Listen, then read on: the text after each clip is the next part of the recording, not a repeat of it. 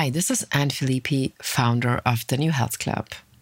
If you want to know about psychedelics as new mental health tools, you came to the right place. I talk to innovators, thought leaders, and disruptors, creating the future of mental health and mental wellness. And we think that the future is already here. Hallo und herzlich willkommen zu einer neuen Folge von The New Health Club Show. Heute bringen wir, wie ihr merkt, eine Folge in Deutsch, denn mein heutiger Gast hat eine gute, informative Art, über die neuen Psychedelika zu sprechen. Und das kommt eben in Deutsch bisher nicht oft vor. Wir wollen aber so viel wie möglich Informationen zu den neuen Psychedelika für alle anbieten und kommunizieren. Deshalb ist mein Gast heute Dr. Med Andrea Jungaberle. Sie ist Medical Director, Mitbegründerin und Vorstandsmitglied der Mind Foundation und Ovid Health Systems. Jung Aberle ist klinische Fachärztin für Anästhesie und Notfallmedizin und derzeit in Ausbildung in kognitiver Verhaltenspsychotherapie. Andreas Forschungsinteressen drehen sich um die therapeutische Anwendung veränderter Bewusstseinszustände, Integration und die wesentlichen Fragen um den Tod und das Sterben. Sie moderiert seit 2015 Workshops zur psychedelischen Integration mit Dr. Henrik Jungaberle und leistet einen wichtigen Beitrag zum Beyond Experience Programm der Mind Foundation. Sie ist eine Kundalini-Yoga-Lehrerin und hat an mehreren akkreditierten Ausbildungen in psychedelischer Therapie teilgenommen. Außerdem ist sie Teil des Episoden-Studienteams, das sich an der Charité auf die Behandlung von Patienten in Deutschlands erster moderner klinischer Studie mit Psilocybin vorbereitet. Andrea Jung-Aberle gehört zu denen, die sehr vorsichtig an die neue psychedelische Renaissance herangeht und außerdem sehr gut erklären kann, was eine Doppelblindstudie ist, wie eine der neuen psychedelischen Studien abläuft und wie Ergebnisse überhaupt ermittelt werden. Wir sprechen darüber, ob es irgendwann einen Substanzführerschein geben wird. Darüber, wie sich Andrea schon vor über zehn Jahren bei ihrem Medizinstudium in Heidelberg für psychedelische Substanzen zu interessieren begann. Wir sprechen über Mental Wellness, die zum Mental Hellness werden kann, wie Andrea sagt, und darüber, dass die ersten Erfahrungen von Menschen mit Psychedelika sich oft wie psychedelische Flitterwochen anfühlen können, die dann aber, wie eben Flitterwochen so sind, wieder vergehen können. Und dann geht die psychedelische Therapie und Reise aber oft erst richtig los. Please enjoy the show mit Andrea Jungaberle. Andrea Jungaberle ist auf dem Podcast heute, Mitbegründerin, Co-Founderin der Mind Foundation. Und ähm, Andrea ist eigentlich schon sehr lange in diesem sehr interessanten Kontext, was ja gar nicht so viele Leute sind, wenn man es mal genau überlegt. Ich fände es toll, wenn du ein bisschen davon berichten kannst, von der wirklich wahnsinnig tollen, äh, sagen wir mal, diesem tollen Momentum, der gerade beginnt, dass du in der Charité diese Studie leitest, ähm, mit dem ersten, die erste große Psilocybin-Studie. Ich leite die ja nicht. Ich bin als Studientherapeut ah. da mit dabei. Okay. Ähm, okay. Es ist so, dass okay. es ja ein Kooperationsprojekt ist zwischen den beiden mhm. großen Partnern, also dem ZI Mannheim und der Gerd Gründer, mit dem du ja auch schon gesprochen hast. Dann der Charité, genau. da ist der lokale Studienleiter der Professor Ströhle und ich bin sozusagen von dem kleinen außeruniversitären Partner von Mind mhm. ähm, ja dort mit dabei und leite auch die Arbeitsgruppe innerhalb von Mind, die aus insgesamt fünf Leuten besteht, die beteiligt sind. Das sind einmal zwei äh, Menschen, also ich und ein Kollege, die als Studientherapeuten mit dabei sind. Dann haben wir praktisch zwei Doktoranden beigesteuert, die das Ganze mit beforschen werden. Und mein Mann ist so als ja, Senior Researcher im Hintergrund mit dabei und hilft zu koordinieren, die gerade die qualitative Beforschung der Studie.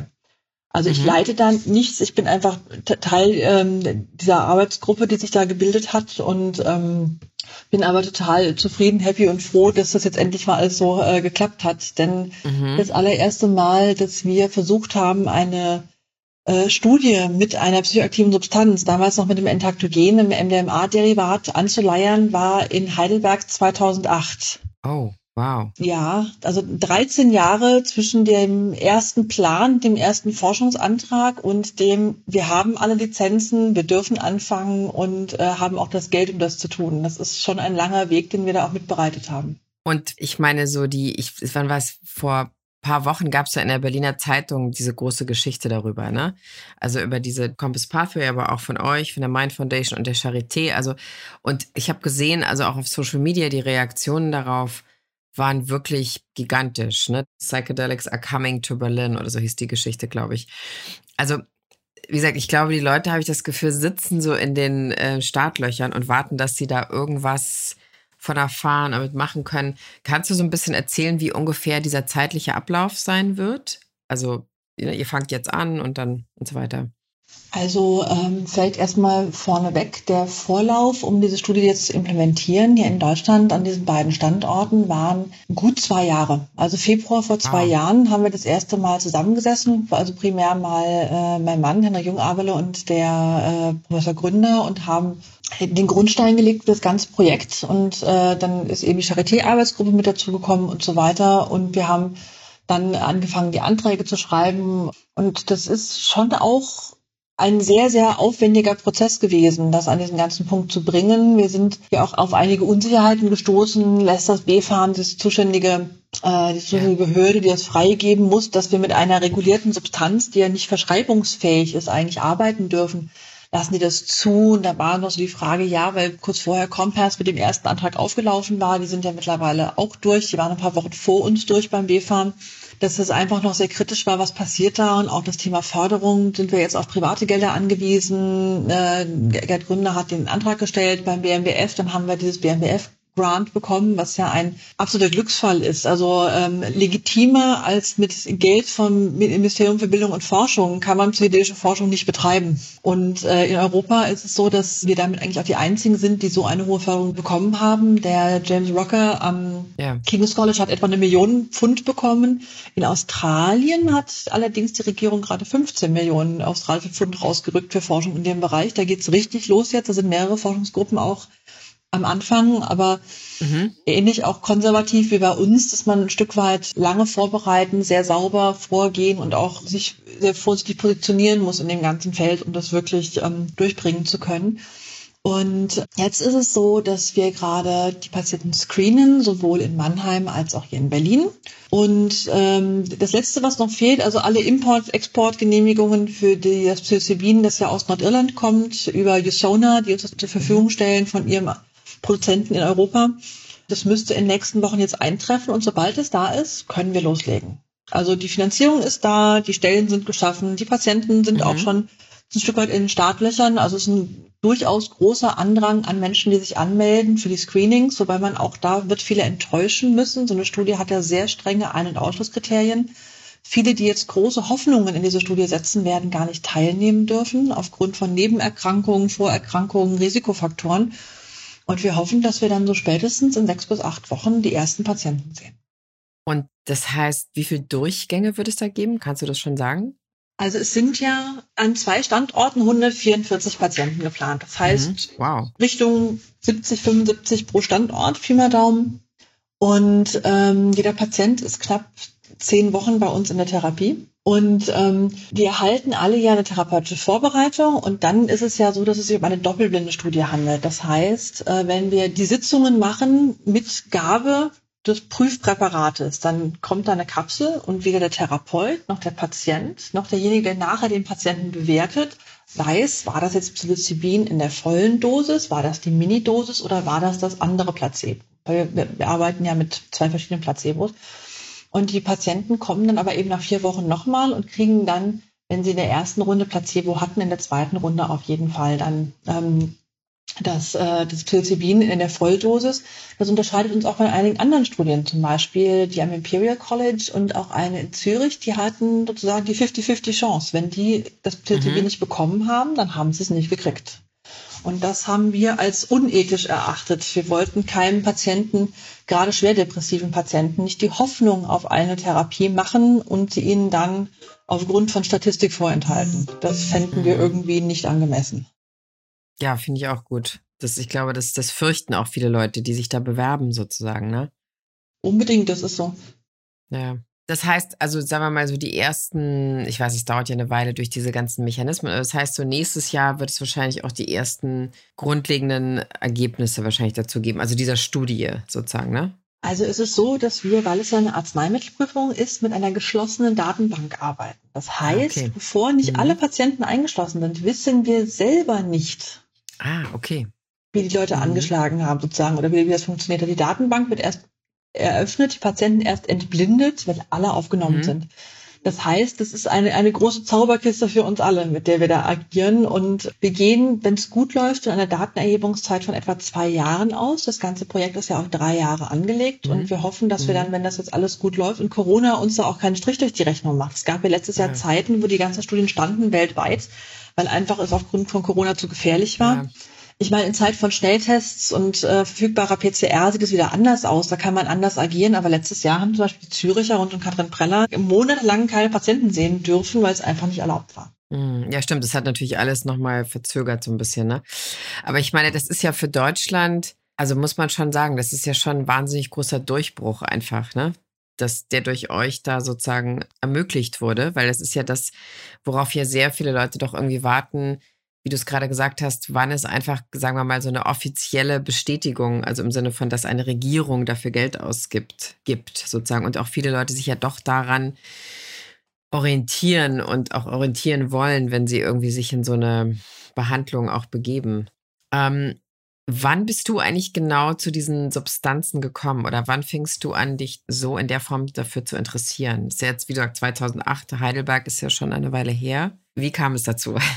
Also ich bin an das Thema gekommen letztendlich ähm, als Studentin an der Uni Heidelberg, weil da ja am Institut für medizinische Psychologie es diese Arbeitsgruppe gab, die einmal eben ähm, geleitet wurde von Rolf Werres, Professor Rolf Werres, der damals der Lehrstuhlinhaber war der medizinischen Psychologie in Heidelberg und der schon seit den 60ern interessiert war an diesen Themen. Der war also ein, guter Bekannter von Hoffmann, er kannte Leuner, Grof, also war sehr vernetzt in dieser ganzen Szene und war einer der wenigen, die in Deutschland sozusagen das Erinnern ermöglicht haben an diese Thematik. Gerade einer der wenigen in dem universitären Rahmen und in dieser Arbeitsgruppe war ein ja, ein guter Freund von mir damals, der mittlerweile mein Mann ist. Und der hat da auch mitgearbeitet und so bin ich an die Themen gekommen. Eigentlich sehr, sehr skeptisch und zögerlich erstmal, weil ich selber aus einem Haushalt komme. Also meine Mutter ist Sozialpsychiaterin. Die hat mich immer sehr gewarnt vor allen Drogen, vor allen psychoaktiven Substanzen, weil sie so viele Menschen gesehen hat, die in schwierige Zustände gekommen sind, die keine guten Erfahrungen gemacht haben, zum Teil auch mit Selbstmedikation.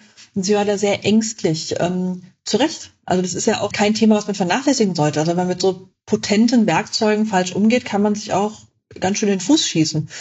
Und ich bin dann langsam an das Thema rangekommen und habe gemerkt, oh, da ist was dran, das ist interessant und habe damals, die haben damals ein Buch rausgebracht, das heißt Therapie mit psychoaktiven Substanzen. Das ist gemeinsam damals mit der SELB, mit der Schweizer Ärztegesellschaft entstanden. Die sind in dem Bereich engagiert und da hatte ich dann schon ein bisschen mitgeholfen zu übersetzen, zum Beispiel Texte von Stan Groff und Rick Doblin, die mhm.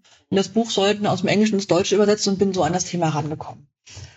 Und da fing die ganze Beschäftigung für mich an und hat mich auch seitdem nicht wieder losgelassen. Ich hätte damals niemals gedacht, dass ich irgendwann mal hauptberuflich im Bereich Psychedelika, psychedelische Therapie, psychedelische Forschung arbeiten würde. Seit einem Dreivierteljahr ist es jetzt so. Ich habe ja die ganze Zeit vorher noch im Krankenhaus gearbeitet, noch Facharzt gemacht für Anästhesie Intensivmedizin und bin auch Notärztin. Habe ja auch zwölf Jahre letztendlich in dem Bereich gearbeitet und finde es sehr spannend, so den Shift gemacht zu haben, jetzt mich wirklich Vollzeit mit diesen Themen zu beschäftigen es wird ja quasi so eine Erweiterung von Medizin, könnte man ja eigentlich sagen. Es ist ja gar nicht mehr nur so eine, ja, mal gucken, was da so passiert, sondern es gibt ja wirklich so, wie gesagt, in immer mehr Ländern auch Studien in Psychiatrien oder in, in, in Krankenhäusern, ja, die jetzt auch nicht mehr einfach auf so auf Startups beruhen, die dann irgendwo eine Studie machen, sondern was richtig von den, man will fast sagen, so Patienten ja manchmal ausgeht. Jüngere Patienten, die, die zum Beispiel, stelle ich so fest, die uns schreiben, die halt gar nicht mehr auch so einen Psychopharmaka-Weg gehen wollen halt und gehört haben von Sachen und sagen, ja, wo kann ich da zum Beispiel in meinem Umfeld, also auch in meiner, sagen wir mal, lokalen Psychiatrie vielleicht schon irgendwas erfahren. Und das ist ja eigentlich so eine Entwicklung, die auch gerade so anfängt, oder? Dass es eigentlich Teil einer medizinischen Forschung auch wird. So, also ernsthaft und nicht so mal gucken, wie das funktioniert. Also die Forschung ist ja nichts Neues. Also Forschung mit Psychedelika gibt es ja schon seit den 40er, 50er Jahren, genau. also in Europa. In Deutschland immer so ein bisschen, gerade rund um Leuna, dann gab es äh, rund um Leo Hermle noch ein bisschen Forschung, die auch bis in die 90er hineinging. Ähm, und dann ist das Ganze so ein bisschen noch weiter versandet. Es ähm, ist nicht so, dass psychedelische Forschung in Europa oder auch in Deutschland was komplett Neues ist. Ähm, was eben passiert ist jetzt in den letzten Jahren, ist, dass ähm, klarer geworden ist, dass da auch ein ökonomisches Potenzial drin ist. Und das hat so ein bisschen die ganze Dynamik verändert. Vorher war das so ein bisschen ein, ein Thema für Aficionados, für Begeisterte, mhm. für Menschen, die ein ganz starkes äh, Gefühl hatten von, da ist was sehr Wertvolles äh, für Patienten auch zu, zu erreichen und zu, ähm, zu gestalten. Aber äh, das hatte eben sehr stark eher diesen forschungsorientierten Charakter. Und ähm, was mir, also das ist jetzt, wie gesagt, also es ist nicht ganz neu, dass es da Forschung in dem Bereich gibt. Und auch wir sind jetzt beileibe nicht die einzigen im deutschsprachigen Raum, die sich beschäftigen. Wenn man sich Franz Vollenweider anguckt, der hat das ja in Zürich schon seit 20 Jahren gemacht, letztendlich. Ne? Und was man auch sagen muss, noch eins zu den ganzen jungen Leuten, da entsteht aber auch ganz viel Erwartungsdruck.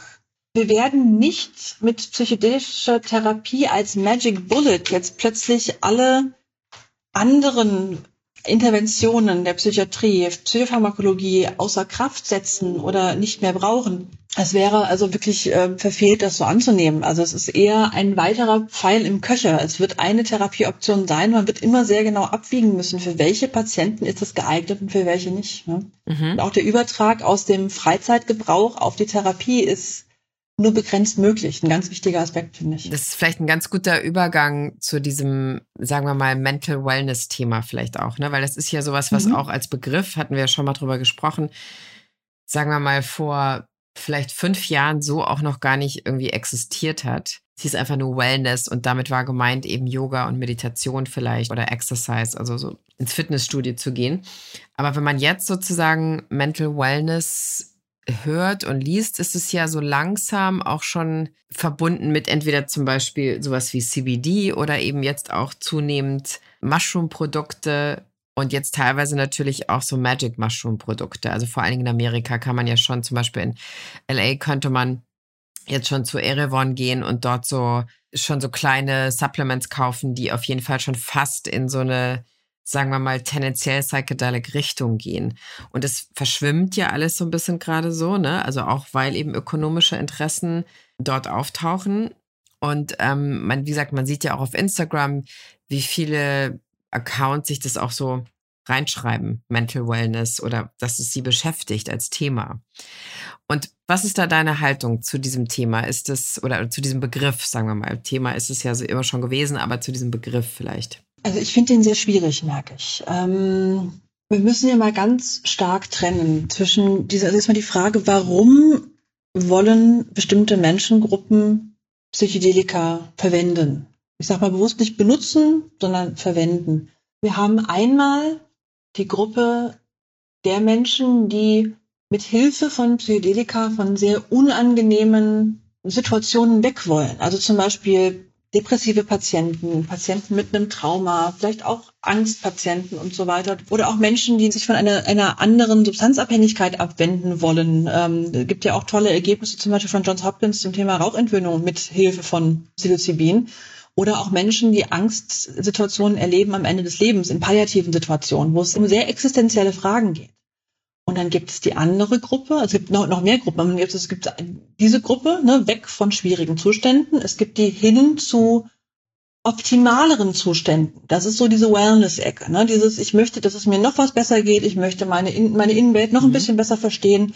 Das hat ein bisschen was von einer Selbstoptimierung, aber meistens ausgehend von einem gewissen Grundniveau. Und dann gibt es eben Menschen, die ähm, sagen, auch ich will nicht mal das. Für mich ist das was, um Spaß zu haben, mich selbst zu erfahren, in Kontakt mit anderen zu sein. Ne? So ein bisschen die, die sag mal, Burning Man Club Crowd. Ne? Das ist so, wenn man so drei grobe genau. Richtungen mal mhm. festlegt. Die Frage ist, also wir haben jetzt eine Situation, in der noch die Gesetzeslage so ist, dass kein Mensch Zugriff auf diese Substanzen hat. Offiziell. Ne? Dürfen wir nicht. Verboten. Gibt gewisse Loopholes, wie zum Beispiel die Trüffel in, in ähm, Holland. Es, es gibt andere Länder, wo Ayahuasca möglich ist und so weiter. Aber das ist alles so ein bisschen, man muss halt gut gucken, was man tut. Jetzt gibt es in den USA diese Bestrebungen wie in Oregon und in, in, in Portland und so weiter, da die Substanzen freier zu geben, gerade die biologisch entstandenen. Aber wenn wir jetzt mal so drauf gucken, wer von diesen drei Gruppen braucht denn diese Medikamente, diese Substanzen, diese Werkzeuge am allerdringendsten? Also meiner Auffassung nach die, die aus einem schweren psychischen Leiden kommen. Also Menschen, die, wie gesagt, zum Beispiel depressiv sind oder unter Angsterkrankungen und all diese Dinge leiden, die wollen nicht ihr Leben noch ein bisschen hübscher machen damit, auf gut Deutsch, sondern die wollen wirklich raus aus prekären, existenziellen, lebensbedrohlichen Befindlichkeiten. Und für mich sind die halt ganz klar die Priorität. Also für mich sind diese Menschen die, die am dringendsten Zugriff brauchen auf diese Substanzen. Deswegen halte ich auch die medizinisch-therapeutische Forschung in dem Bereich für das absolut Entscheidende und würde wirklich ähm, dem auch viel nachordnen, merke ich. Also es ist so, wenn man sich entscheiden müsste, okay, also wenn wir es erstmal für eine Gruppe freikriegen müssen, um den politischen Willen mitzunehmen, dann ist eine Dekriminalisierung oder eine Freigabe für den rekreationalen, auch den Selbstentwicklungsbedarf für mich nachgeordnet. Das ist zwar toll und es ist schön und es ist wertvoll, aber es ist nicht so existenziell wichtig wie für Patienten, die wirklich schwerst krank sind und da sich eine ja, Linderung, eine Besserung, eine vielleicht Heilung ihrer Beschwerden erhoffen. Okay.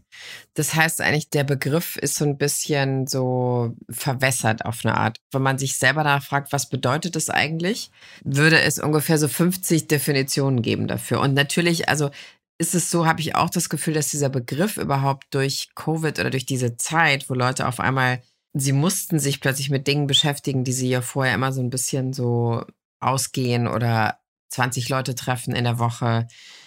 Also dieses so Abfedern von der eigenen Problematik vielleicht. Auf einmal ist dieser Begriff so, ähm, da kann sich keiner mehr irgendwie von richtig abwenden, was mit der eigenen Psyche so passiert.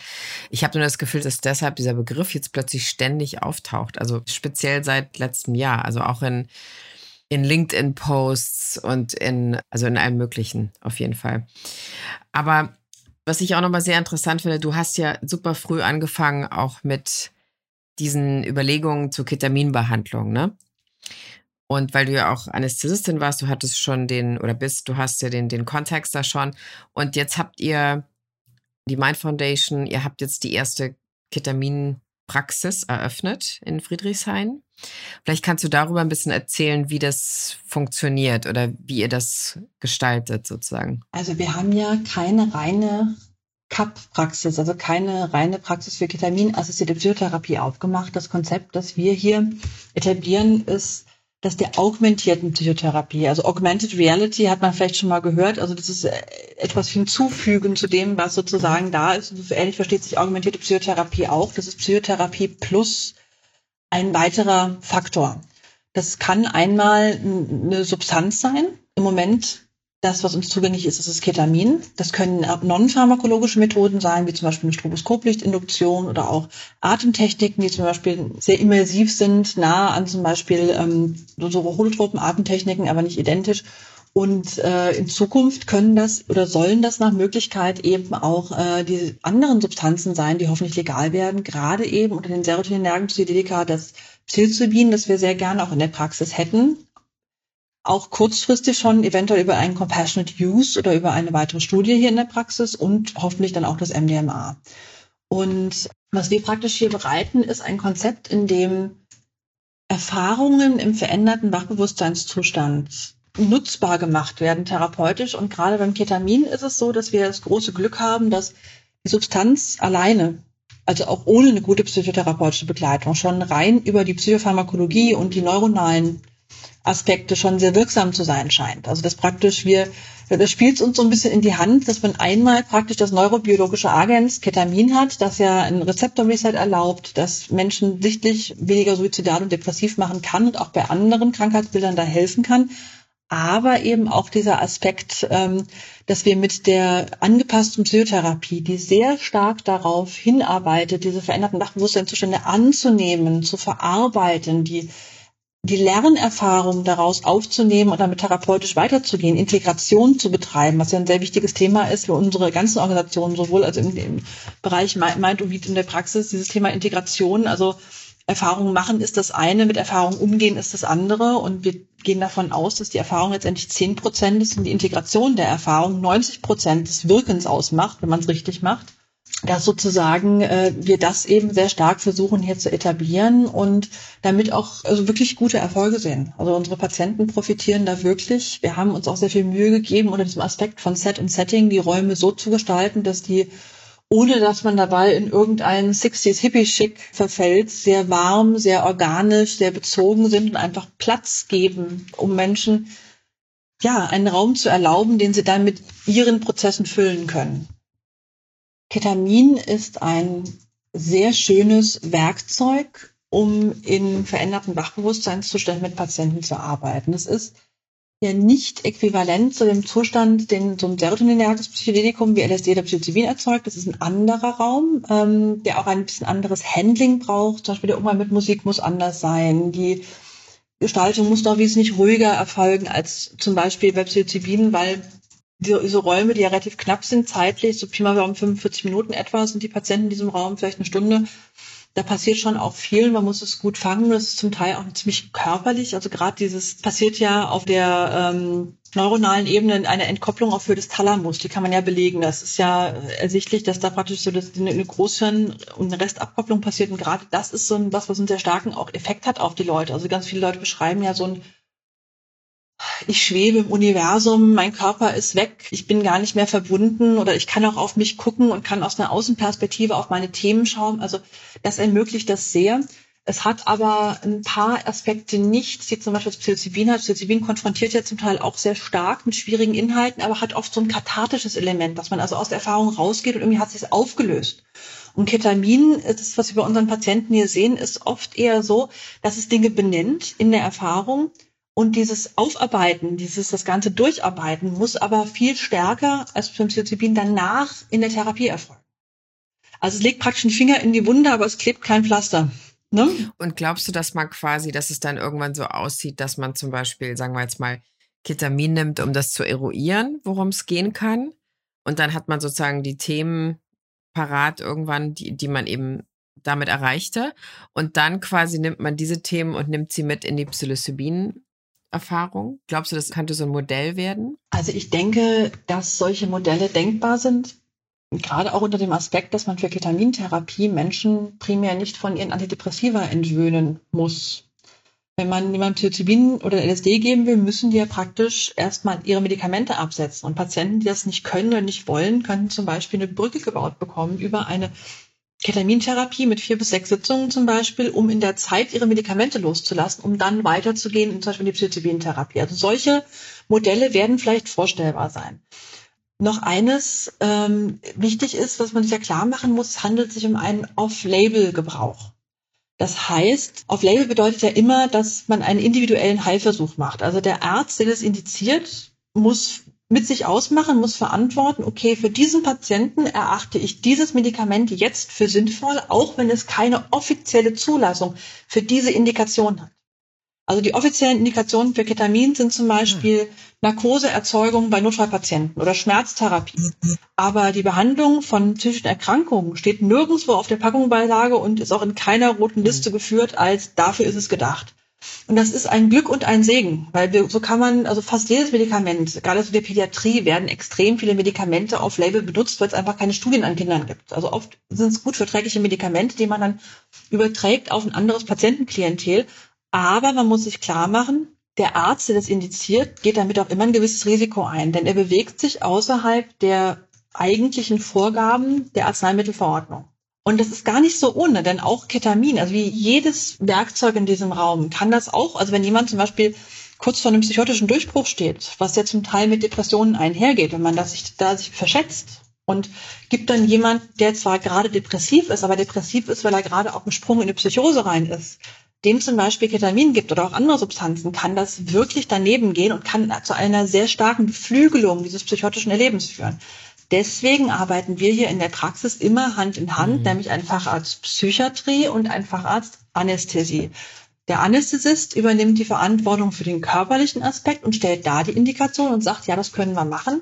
Aber der Psychiater sagt, der Mensch hat A, eine Indikation, bei der Ketamin helfen kann und B, er hat keine Kontraindikationen, die ihn allen menschlichen Ermessens nach gefährden können. Und zum Beispiel, also wenn du gerade sagtest, du machst eine Ketamintherapie, also wir wären, wahrscheinlich wärst du bei uns nicht reingekommen, weil einfach wir sehr, sehr strikt mit psychiatrischen Diagnosen arbeiten und mhm. sehr, sehr genau gucken, warum kommt jemand. Also zum Beispiel eine Anpassungsstörung aufgrund von ja. Corona-Lebensbedingungsumständen, da würden wir sehr stark zögern, weil wir sagen würden, okay, ob es das rechtfertigt, eine Off-Label-Verschreibung zu machen, müsste man dann ganz genau gucken. Also wir sind da relativ strikt in unserer Indikationsstellung, einfach auch um die Therapie zu schützen. Denn was wir nicht wollen, ist, dass ähm, dass so, so, eine Atmosphäre bekommt von, ach ja, ich darf jetzt hier Campsylcibin nehmen, dann mache ich halt Ketamintherapie. Das ist sowas, was wir eher verhindern wollen, sogar ein Stück weit. Klar, ich habe auch wirklich 20 Mal überlegt, ob ich es machen soll. Wie gesagt, letzten Februar hatte ich diese Psilocybin-Erfahrung. Und dann kam ja quasi Covid und so, ne? So Stopp. Und da hatte ich aber halt so viele Momente, die ja quasi in den Monaten darauf kamen, wo so viele Dinge plötzlich in mir arbeiteten. Ne? Also nicht direkt in der Erfahrung, also da auch, aber dann so sukzessive. Ne?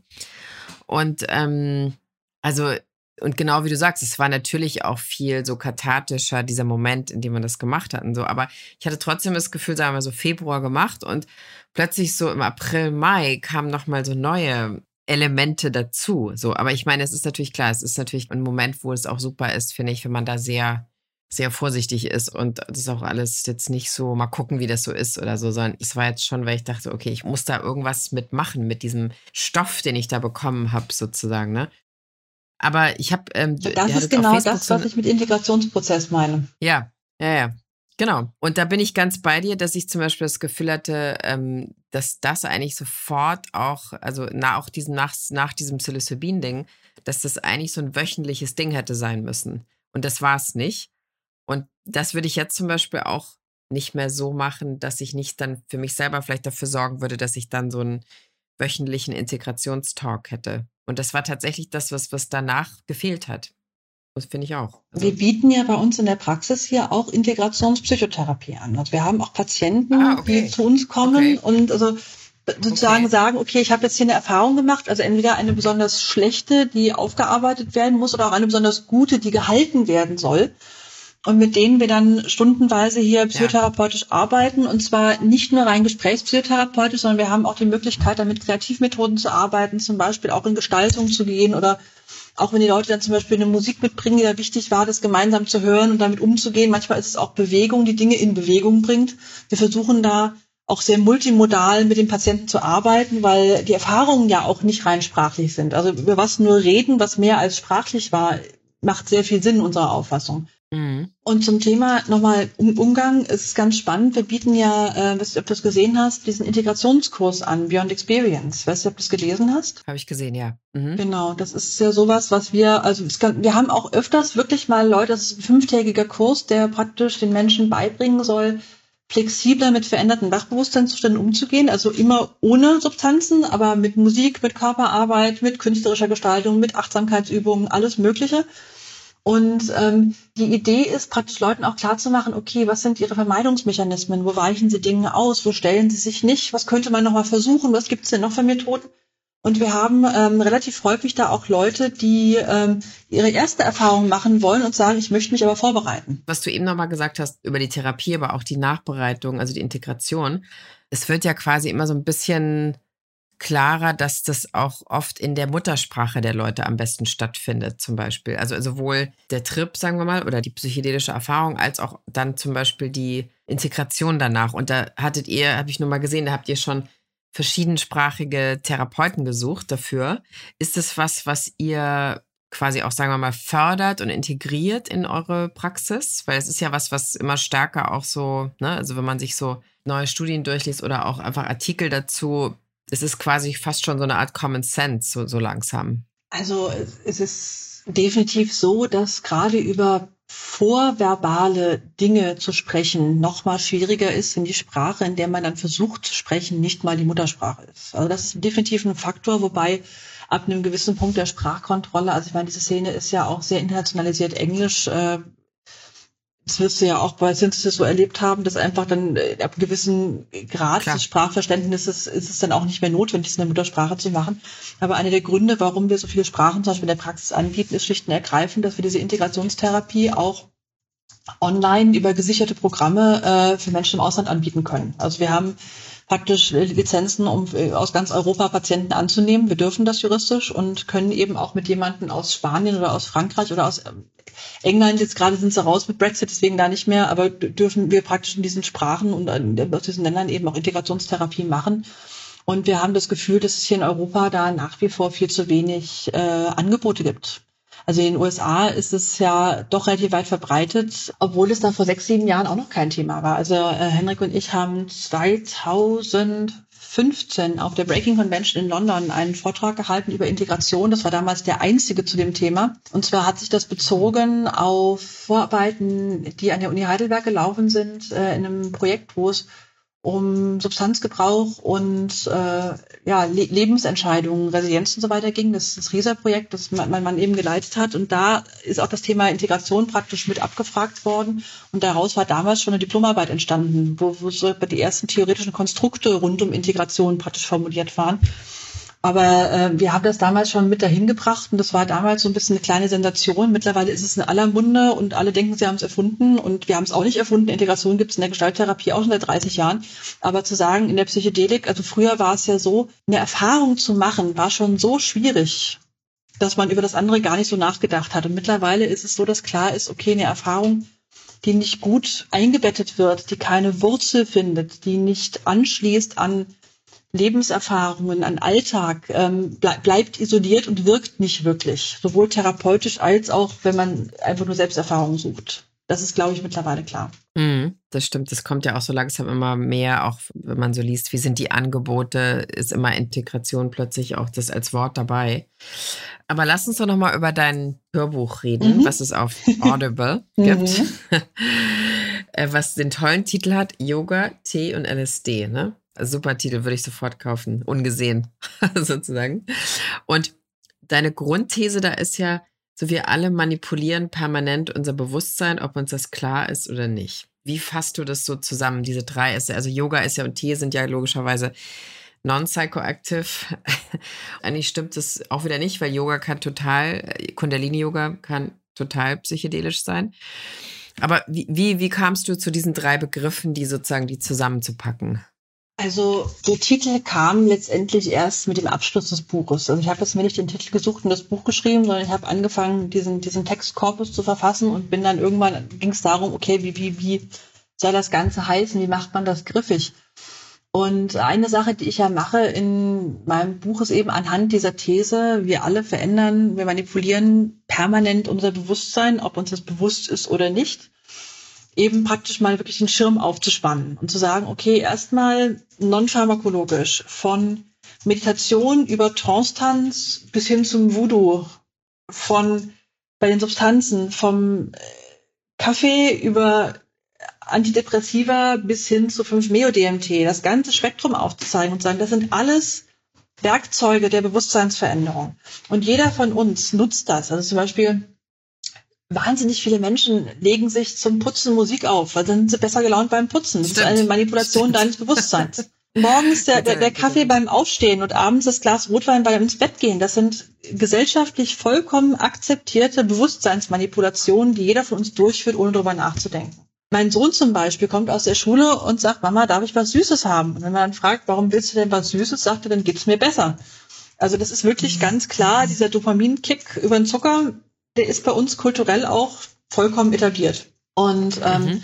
mir ging es ein Stück weit darum, erstmal eben, weil es auch meine Erfahrung ist. Also ich habe lange Jahre Yoga praktiziert, mich mit anderen bewusstseinsverändernden Techniken ohne Substanzen beschäftigt, wie zum Beispiel dem holotropen Atmen und so weiter. Habe da ja auch bei Grof die Ausbildung durchlaufen und so. Und das ist einfach, mir war immer klar, die Substanzen sind nur eine Facette des Zugangs zu veränderten Bewusstseinsräumen.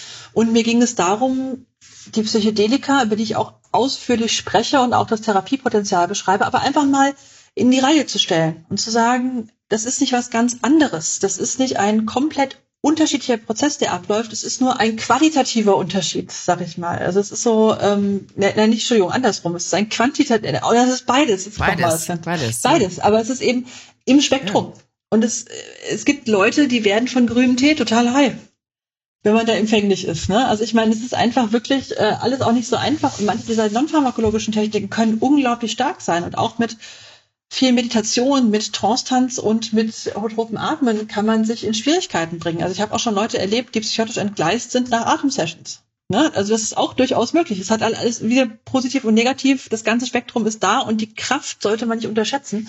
Und ähm, ich habe diese Chance auch genutzt, die Psychopharmaka mit abzudecken, sowohl über Antidepressiva als auch über so Antipsychotika und so weiter und so fort zu sprechen, um da auch mal klar zu machen, okay, ähm, auch da gibt es eine gewisse Nähe und ein gewisses Kontinuum. Und das war für mich aber auch nochmal selber sehr spannend, mir das selber so aufzudröseln. Das hat sehr viel Spaß gemacht, muss ich sagen. Ich habe als Notarzt äh, am Rande, den habe ich nicht selbst betreut, aber am Rande durch Kollegen einen Fall mitbekommen, wo eine junge Frau einer Überdosis Koffein verstorben ist. Die hat ah. ähm, im, im, Schrank bei ihrem Partner waren zwei Döschen. Sie dachte, sie nimmt sich einen Teelöffel Vitamin C. Sie hat einen Teelöffel reines Koffein erwischt was dazu geführt hat, dass sie nicht defibrillierbare, nicht kontrollierbare Herzrhythmusstörungen hatte. Die ist verstorben. Also so viel zu dem Thema. Wie gesagt, nur weil es in aller Munde ist im wahrsten Sinne des Wortes, ist es noch lange nicht harmlos. Genau. Und ähm, das ist jetzt vielleicht ein guter Übergang nochmal, um quasi ein bisschen auf die Mind Foundation zu kommen.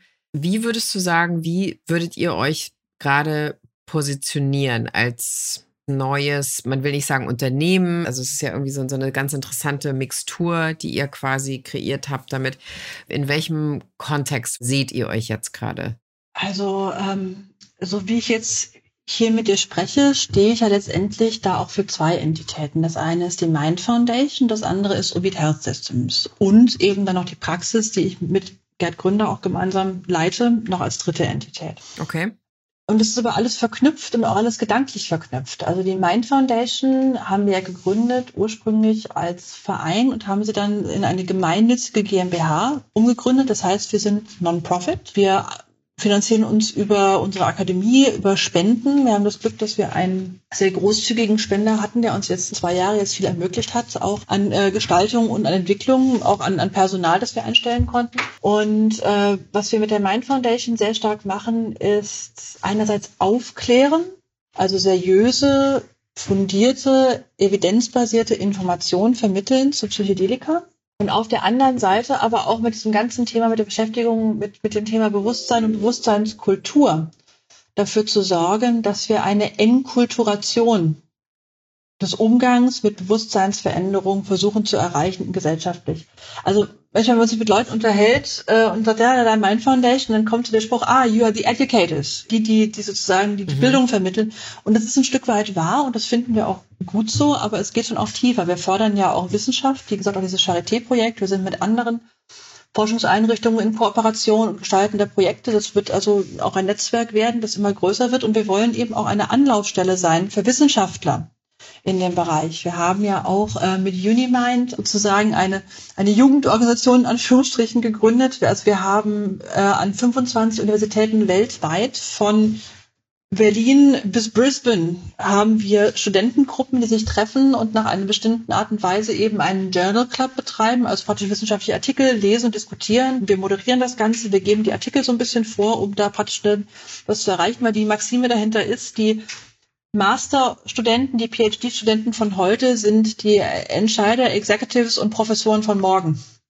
Wir würden gerne denen einfach ein gutes Startpaket mitgeben an, an Dingen, mit denen man, ne, wie eine Struktur, an der man sich entlanghangeln kann, wenn man sich mit dem Thema beschäftigt als junger Mensch, wo es oft schwierig ist zu entscheiden, was ist jetzt fundiert, was ist Humbug, mit wem man kann man da mitgehen und was sollte man besser lassen. Und wir versuchen wir einfach das Akademische so ein bisschen erstmal darzustellen, den Leuten eine Spielwiese zu bieten, sich da zu entwickeln selber. Das ist die Idee mit Unimind. Also Ovid Health Systems ist ein bisschen jünger als die Mind Foundation. Ovid Health Systems haben wir letztes Jahr im Februar gegründet unter anderem mit der Überlegung, ähm, erstens, dass eine GGMBH, es sei denn, man gründet die Klinik Holding, nicht auch Partner sein kann einer Praxis. Es war klar, wir wollen eine Praxis gründen und wir brauchen letztendlich eine Service GmbH, die uns ein bisschen mit Infrastruktur hilft und so weiter. Aber das geht weit darüber hinaus. Also Ovid soll letztendlich Infrastruktur schaffen über die nächsten Jahre. Wir planen ein Praxen und vielleicht irgendwann dann auch mal Kliniknetz, in denen dann hoffentlich irgendwann psychedelische Therapie stattfinden kann kann, weil wir denken, das kann man nicht in jede Feldwald- und Wiesenpsychiatrie einfach eingemeinden. Das wird nicht funktionieren. Dafür braucht es spezielles Personal, spezielle Denkweisen, spezielle Räume auch. Da muss man dann auch letztendlich ein Umfeld auch bauen, das dem entspricht. Ja, ja, klar. Das andere ist, dass wir uns natürlich auch mit dem Thema Molekülentwicklung beschäftigen, wie viele in dem Feld es gerade tun. Ne? Also es ist einfach im, im Orbit, da sind wir in Forschungskontakt mit diversen auch Pharmakologen und gucken, was sind die Wege, die man gehen könnte. Und ähm, das Dritte ist, dass wir im Moment in Kooperation zwischen Mind und Ovid mit Schwerpunkt auf Ovid im Moment äh, ja auch die Ausbildung entwickeln, die wir jetzt anbieten werden ab November. Diese Augmented Therapy Training, wo wir ja ah, genau. Mhm. ähm, ist ganz bewusst nicht Psychedelic Therapy Training nennen, weil wir eben sagen, okay, wir wollen nicht nur mit Psychedelika im engeren oder weiteren Sinne arbeiten, sondern wir wollen den Umgang mit veränderten Wachbewusstseinszuständen für die Arbeit mit Patienten vermitteln. Also so auch ähm, praktisch Einzelarbeit, Atem, Arbeit vermitteln, äh, Integrationstherapie vermitteln, Ketamin und dann eben weitergehend über die Serotoninergen das eben auch mit einschließen, auch praktisch ein ganz breites Spektrum an Dingen an die Hand geben, was Menschen heute auch schon benutzen können, ohne sich juristische Grauzonen zu begeben. Das ist uns ganz wichtig. Das ist so das, wo wir den, den, den Schwachpunkt sehen vieler anderer Ausbildungen im Feld, dass dann letztendlich entweder für den Untergrund ausgebildet wird, wenn man ehrlich ist, oder eben ja. Dinge an die Hand gegeben werden, die man erst in fünf Jahren nutzen kann. Und wir sagen, okay, wir wollen, dass ihr nachher rausgeht und könnt Minimum Integrationstherapie machen, Minimum Einzelbreathwork machen, Minimum in Kooperation mit einem Arzt und einem Psychotherapeuten jeweils zusammen Ketamin-Psychotherapie anbieten. Weil das sind ganz konkrete Dinge, die kann man jetzt einfach machen.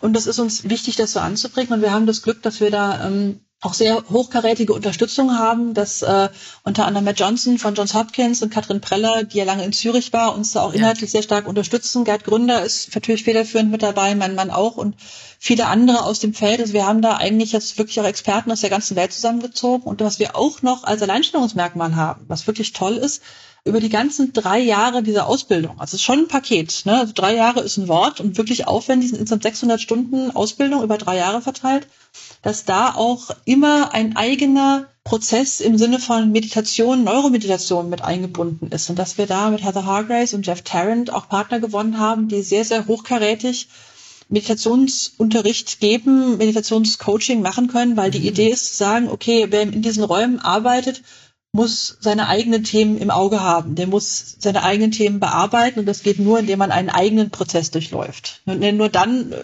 funkt einem das eigene nicht permanent als Übertragung in die Arbeit mit den Patienten rein. Das ist auch ein sehr großes Thema, finde ich, weil zum Beispiel bei so normaler Gesprächstherapie wenn man jetzt mal so an so schlechte Therapie erlebt, die man hatte, denkt, war das ja meistens so, oder mit schlechten Therapeuten, wo es nicht funktioniert hat, wenn ich daran zurückdenke, waren es wirklich oft Leute, wo man merkte, die haben eigentlich total ihr eigenes Ding. Und man hat es am Anfang natürlich nicht so richtig gemerkt und dann irgendwann in so bestimmten Momenten dachte man so, oh Gott, ich habe jetzt gar nicht die Einstellung zu dem Thema wie der Therapeut und diese Einstellung will er mir eigentlich total die ganze Zeit so unterjubeln, will man ja fast sagen. Ne? Also ich glaube, das wird auch nochmal ein großes Thema.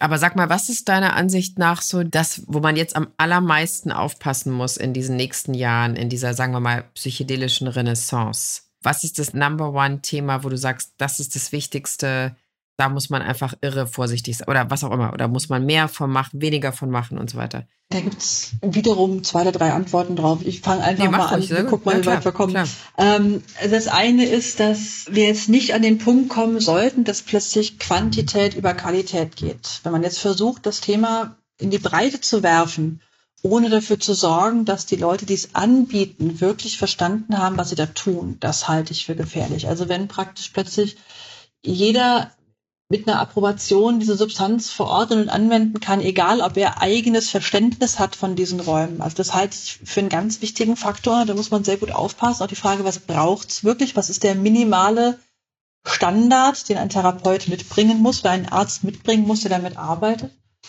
Das nächste ist, ähm, wir müssen davon ausgehen, dass wenn wir mehr Patienten behandeln, und die vielleicht nicht mehr so gut auswählen, wie das bei den Studien der Fall ist, wir auch vermehrt Unfälle erleben werden. Also es ist so, dass es ja keine Garantie auf Heilung, auf Verbesserung gibt, sondern das sind sehr starke Werkzeuge, aber das kann auch sehr traumatisch sein, wenn sowas nicht gut abgefangen wird. Oder wenn jemand sich, ich sag mal, verirrt in einem sehr schwierigen inneren Prozess, der vielleicht ankoppelt an schwierigen Kindheitserfahrungen oder an, an Themen, die ganz schwer bearbeitbar sind. Und der Therapeut dann nicht, nicht begreift und nicht, nicht aktiv oder nicht gut genug damit umgehen kann, dann kann es schon auch passieren, dass Menschen aus solchen Therapien kommen und es geht ihnen schlechter als vorher. Das ist bei, also das ist, dafür ist es halt, deswegen mag ich diesen Begriff des Werkzeugs so gerne. Also ich kann mir mit einem, einem Messer kann ich mir eine Scheibe Brot abschneiden oder ich kann mir auch in den Finger hacken, wenn es dumm läuft. Mhm. Das eine möchte ich mhm. vielleicht, das andere möchte ich nicht. Und deswegen ist es gut, dass man lernt, mit einem Werkzeug umzugehen. Und ich habe so ein bisschen die Sorge, dass jetzt so eine etwas naive, auch durchaus unter den Therapeuten naive Vorstellung da ist, wir bringen das jetzt in die Patienten, dann wird alles gut. Das ist schwierig. Das ist nicht gesagt. Wir werden es rausfinden. Wir wissen jetzt letztendlich noch gar nicht, für welche Menschen, für welche Patienten diese Werkzeuge der Bewusstseinsarbeit wirklich geeignet sind und für welche nicht. Dafür gibt es noch viel zu wenig Daten. Das wird ein bisschen Learning by Doing und im Moment muss ich sagen, seien wir doch alle lieber ein bisschen vorsichtiger als ein bisschen unvorsichtiger. Und äh, zum Teil sind die Narrative, die da im Feld sind, ja auch ganz schwierig. Das koppelt dann an, gerade auch beim Ayahuasca, an so das Bild vom edlen Wilden, das kommt aus dem Dschungel und das muss mich jetzt heilen. Und das kann auch sehr, sehr daneben gehen und kann auch sehr schwierig sein. Und zum Beispiel, ähm, wir waren, ohne zu sagen, wer wir sind, mal, also wir hatten über das Thema nicht gesprochen, saßen wir bei Bekannten auf einer Gartenparty und dann erzählte mir eine junge Dame, ähm, aus London, die da zu Besuch war, schon ein bisschen her, war vor Corona. Ähm, ja, also sie sei ja jetzt mit einer bipolaren Störung, also manisch-depressiv diagnostiziert worden und ihr Psychiater hätte ihr da jetzt so äh, stabilisierende Medikamente verschrieben. Aber ihre beste Freundin hätte gesagt, sie soll das bloß nicht leben, sondern soll doch lieber nach Peru fahren und vier Monate Dieta im Dschungel machen. Wir haben mir davon hart abgeraten, denn ganz ehrlich, man kann nicht erwarten, dass jemand, der da als, als Curandero oder Schamane im Dschungel sitzt, ein Verständnis von einer psychischen Erkrankung so hat, wie wir das sehen. Und dass er damit adäquat umgeht und dass er auch kapiert, wenn was gefährlich wird.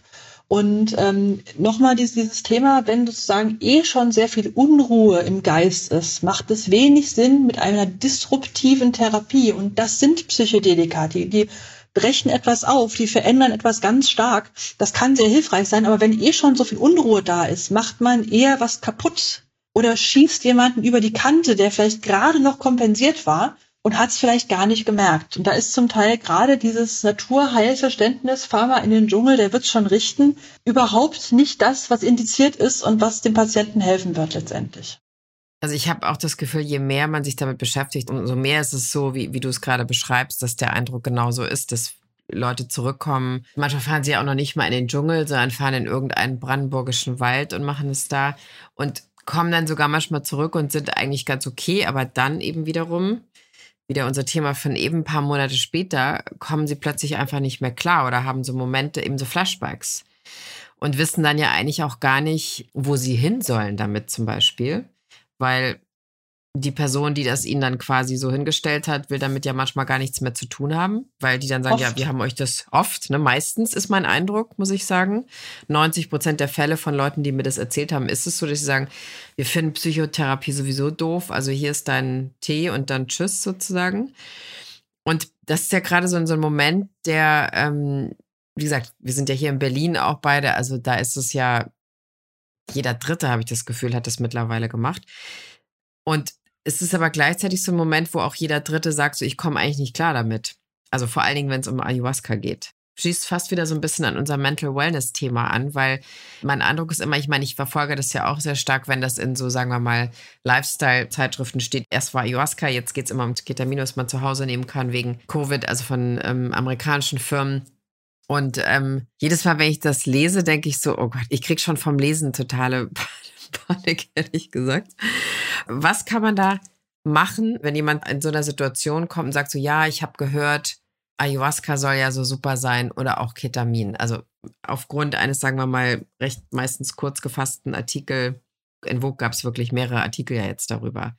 Wenn jemand mit so einer Frage zu dir kommt, also du hast schon gesagt mit der Gartenparty, aber was würdest du da antworten jetzt nochmal? Muss jetzt erst nochmal das Wortspiel loswerden von Mental Wellness nach Mental Healthness in dem Fall, von daher, weil es wirklich eben das ist, was passieren kann, dass man versucht, sich selbst zu optimieren und sich dabei auf gut Deutsch ins Exkrement reitet. Ne? Also es ist sozusagen nicht auszuschließen, dass es auch so kommt und das muss einem klar sein. Also ich denke, dass wir haben ja ein Problem hier. Ne? Also im regulierten System ist es so, dass sehr stark psychoaktiv wirksame Stoffe, sagen wir zum Beispiel mal gegen Psychosen, die werden verschrieben von einem Arzt, der hat eine Ausbildung, der hat auch eine Verantwortung, der hat eine Approbation. Wenn der Mist baut, kriegt er es auf den Deckel. Und genau. da haben wir im Untergrund mit Leuten zu tun, die, wenn es dumm gelaufen sind, sich ein Do-it-yourself-Kit Ayahuasca bestellt haben, eine Rahmentrommel dazu und jetzt bin ich Schamane, ne? Also mal überspitzt gesprochen. Es gibt auch Leute, die das sehr ernsthaft betreiben und die auch sehr, sehr einfühlsam sind. Und trotzdem hat keiner oder die wenigsten von denen, sagen wir es mal so, die wenigsten von denen eine fundierte Ausbildung gerade im Umgang mit psychischen Erkrankungen. Wenn so jemand arbeitet mit jemandem, der Selbsterfahrung sucht, Selbstoptimierung sucht, dann geht das in den meisten Fällen gut oder zumindest nicht ganz schlecht. Wenn so jemand dann aber zum Beispiel arbeitet mit jemandem, der ein komplexes Trauma hat oder eine schwere psychische Erkrankung, dann sind wir da auf dem Weg zu was ganz anderem, was wirklich gefährlich ist. Ich denke, da ist dieses alte Spiel von kenne deine Grenzen, das Erkennen, dass ein Retreat, ein Wochenende Ayahuasca, Psilocybin, was auch immer, ist keine Therapie. Selbst wenn es mit einer therapeutischen Intention passiert, ist es keine Therapie. Das muss einem klar sein. Das sollte man auch nicht durcheinander bringen, finde ich. Und ähm, da sind wir wieder bei der Diskussion.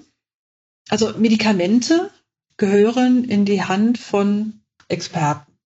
Jetzt sagen viele, ja, das ist ja gar kein Medikament, das ist ja im, im Dschungel schon vor zigtausend Jahren und die Pilze gibt's überall auf der Wiese. Von der ja, dann behandelt bitte auch keine Kranken. Denn wenn ihr kranken Menschen mit der Erwartung einer Heilung oder einer Symptomverbesserung eine Substanz verabreicht und sei es grüner Tee, wendet ihr in dem Augenblick ein Medikament an. Und das sollte man nicht tun, wenn man keine Ausbildung dafür hat. Da ist für mich so ein bisschen die Schallgrenze, wo vielleicht unser beider Areale sich so ein bisschen treffen. Ne? Also wenn du sagst, du kommst aus der Mental Wellness, Mental Wellbeing ist vielleicht der Begriff, den wir in der Medizin eher benutzen würden. Schiene und ähm, mir geht's um Mental Health. Da, da gibt es beide Facetten und die darf man nicht auseinanderdenken, aber sie sind auch nicht ident und man darf sie nicht verwechseln. Das finde ich einen ganz, ganz wichtigen Faktor. Und ähm, das lohnt da auch gedanklich dran zu bleiben, denn selbst wenn wir die Therapie in Anführungsstrichen frei bekommen für Patienten hier in Deutschland, ist die Frage, ob die Freigabe zum rekreationalen Gebrauch oder zum Selbsterfahrungsgebrauch daraus automatisch folgt. Wir sind auch nicht auf der Schiene zu sagen, ah, das darf nur, wenn man schwer krank ist, weil das ist ja eine, eine Verschiebung der Pathologisierung. Früher hat man gesagt, nee, also das ist für alle schlecht, das darf keiner machen. Dann ging es irgendwie los mit, mit den Studien und sagt, also wenn du nur richtig depressiv bist oder richtig schwer traumatisiert bist, also dann ist es okay, wenn du das machst. Das ist auch nicht richtig. Es ist, ist schon so, dass Werkzeuge der Bewusstseinsarbeit Menschen zugänglich sein sollten, aber sie sollten es auch nicht unkritisch. Dann brauchen wir halt Schulungen, dann brauchen wir eine, irgendeine Form von Kontrolle, dann braucht man vielleicht einen Substanzführerschein oder braucht eine Lizenz oder muss in ein Zentrum gehen, wo dann eben doch einer in, in petto ist, der einem helfen kommt, wenn man es nicht schafft. Also so das Idealbild wäre vielleicht irgendwann ein Zentrum zu haben, wo Menschen nicht nur für Therapie bei Erkrankungen, sondern auch zur Selbstentwicklung hinkommen können und dort auch betreut von Menschen, die nicht zwangsweise Arzt sein müssen oder zwangsweise Psychotherapeut das machen können in einer sicheren Umgebung. Aber wenn es dann Schwierigkeiten gibt, sitzt halt dann doch der, der Psychiater oder der Psychotherapeut oder auch der Notarzt mit der Tasse Kaffee im Hinterzimmer und kann schnell helfen kommen, wenn er gebraucht wird. Ich denke, wir brauchen da ein integriertes und integratives Versorgungssystem. Und das ist natürlich was, was viele die sagen, ach wieso, ich mache das doch schon 20 Jahre hier im Untergrund, bei mir ist noch nie was passiert. Naja, vielleicht hast du auch noch nicht gesehen, was passiert ist, weil die Leute nicht zu dir zurückgekommen sind. Oder man weiß es nicht mehr, weil beim ein Jahr später die Person nicht mehr getroffen genau. hat einfach oder so, ne? Das ist der Punkt. Das ist ja eben, da, da gibt es ja auch keine Feedback-Schleifen und da ist ja auch oft ganz viel Scham und ähm, also wenn jemand zum Beispiel psychisch schlecht dran ist oder entgleist nach so einer Erfahrung und die Leute machen sich ja auch Selbstvorwürfe und sagen, ich habe da doch eine Heilungserfahrung gemacht, jetzt geht's mir schlechter, ich bin schuld. Das sollte ganz oft sich selber attribuieren. Ich, ich war nicht ja. würdig, sozusagen, damit zu arbeiten. Jetzt geht's mir schlecht. Also das sind ganz interessante Prozesse manchmal im Gange. Und das muss man sich auch klar machen. Das wird ja auch zum Teil vermittelt. Wenn man irgendwo hinfährt und die einzige Rede ist, komm hierher und du wirst geheilt, wovon auch immer. Oder dir wird's super gut gehen danach und dann geht's mir nicht gut. Wer hat die Verantwortung? Was machst du dann? Ne? Also, ja. Mhm. ja. Ja, das ist wirklich, ich glaube auch, das ist ein sehr ähm, wahnsinnig zentraler Punkt bei der ganzen Angelegenheit. Wahrscheinlich so der zentralste irgendwie, ne? Habe ich, hab ich langsam das Gefühl. Und auch diese Mental Wellness, Mental Health, wie gesagt, ist ja auch sowas wie, das, wenn man zum Beispiel auch auf Clubhouse bei den Leuten, den, den Profilen Consciousness oder ähm, Enlighten und ich denke immer so, wow, dass die Leute über sich selber sagen können, sie sind enlightened. Congratulations. ist eigentlich immer der Beweis dafür, dass sie es nicht sind, genau. aber egal.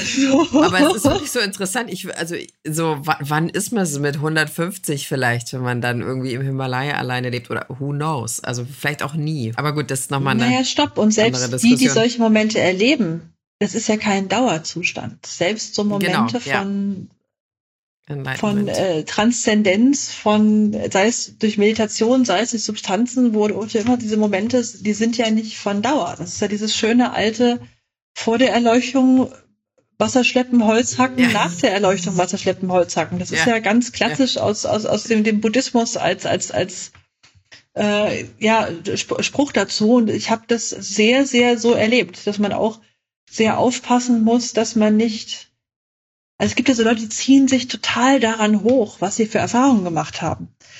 Ne? Also das, das, das Tragen das auch so als Schild vor sich hier. Ich habe das und das erlebt. Das finde ich zum Beispiel auch ähm, immer wieder interessant, aber auch ein bisschen befremdlich für mich, muss ich sagen, weil ähm, die tun dann so, als wäre das ein, ein Verdienst. So viele Leute, die davon berichten, sagen eigentlich, dass sie sagen wir mal, mit den Erfahrungen, die sie machen, dass sie eigentlich immer weniger wissen, wer, wer sie sind, statt dass sie wissen, wow, ich bin die und die Person jetzt, ich bin der und der Retter, ich bin der und der, I don't know, Unternehmer, was weiß ich. Und viele beschreiben ja auch, dass sie sich eigentlich mit immer mehr Fragen fast beschäftigen über sich selbst, zum Beispiel. Ja, nicht nur das. Es gibt ja auch einen ganz spannenden Prozess, den ich eigentlich in den letzten 15 Jahren bei vielen Menschen, auch bei mir selber, so mitbeobachtet habe, aber ich sehe das eigentlich bei fast allen, die sich in dem Bereich beschäftigen, das, was ich so ganz liebevoll die psychedelischen Flitterwochen nennen würde. Also, dass Leute dieses Thema kennenlernen und sind total begeistert. Alles toll. Wow, Wahnsinn, neue Welt. Genau. Und manchmal fast überschießend sind in ihrer Begeisterung. Und irgendwann kommt mhm. dann, genau wie bei einer Verliebtheit, ne, dann irgendwann so eine, ähm, Entzauberung oder die erste echte schlechte Erfahrung oder auch mal bei dem anderen sehen, dass es vielleicht doch nicht so hilfreich ist, sondern vielleicht auch mal destruktiv sein kann. Und dann kommt so eine Entzauberung, so ein, ach nee, so toll ist es doch alles nicht. Und dann gibt es auch viele, die dann wieder aufhören, sich damit zu beschäftigen. Und die, die dann weitergehen, kommen irgendwann, und das dauert meistens ein paar Jahre, irgendwann an so eine realistische Einschätzung dessen, was das kann, was das nicht kann und was man auch damit tun sollte, was man nicht damit tun sollte. Also das ist, ein, ist wirklich ein ganz interessanter Prozess und es ist manchmal ganz süß, wenn man auf diesen Konferenzen ist, auf denen ich ja zum Teil auch spreche und dann stehen Leute vor einem mit so blinke Augen und wow, ja, ich weiß, ich kenne das Gefühl, ich weiß genau, wovon du redest, aber mal ein bisschen runterkochen, mal drüber nachdenken, mal abwarten und das ist wirklich auch ähm, schon ist ja ein ganz legitimer Prozess, aber das passiert, glaube ich, mit vielen Dingen, die einen so mitnehmen. Und es gibt, glaube ich, kaum etwas, was einen so mitreißen kann wie eine psychedelische Erfahrung. Perfekter Abschluss. sozusagen. Weil es stimmt. Auf der anderen Seite. Das war super interessant. Also war auch toll, dass diese Struktur der Mind Foundation, dass du darüber mal so ein bisschen gesprochen hast, weil das ist ja schon, wie gesagt, sehr unique, so dieses Modell. Also nicht nur in Deutschland, also in Europa würde man ja eigentlich sagen. Und dieses Weiterdenken in so Therapiepraxis, Studie, dass man das alles mal so connected, ist ja auch total mhm. super, dass das endlich mal passiert und nicht so, hier ist die eine Studie und da hinten ist das Startup, was nichts miteinander zu tun hat, sozusagen. Mhm. Ähm, vielen, vielen Dank. Das war wirklich total interessant. Danke, dass du in der Show warst. Fand ich ganz toll. Ja, äh, thank you for having me. Danke, dass ich kommen durfte.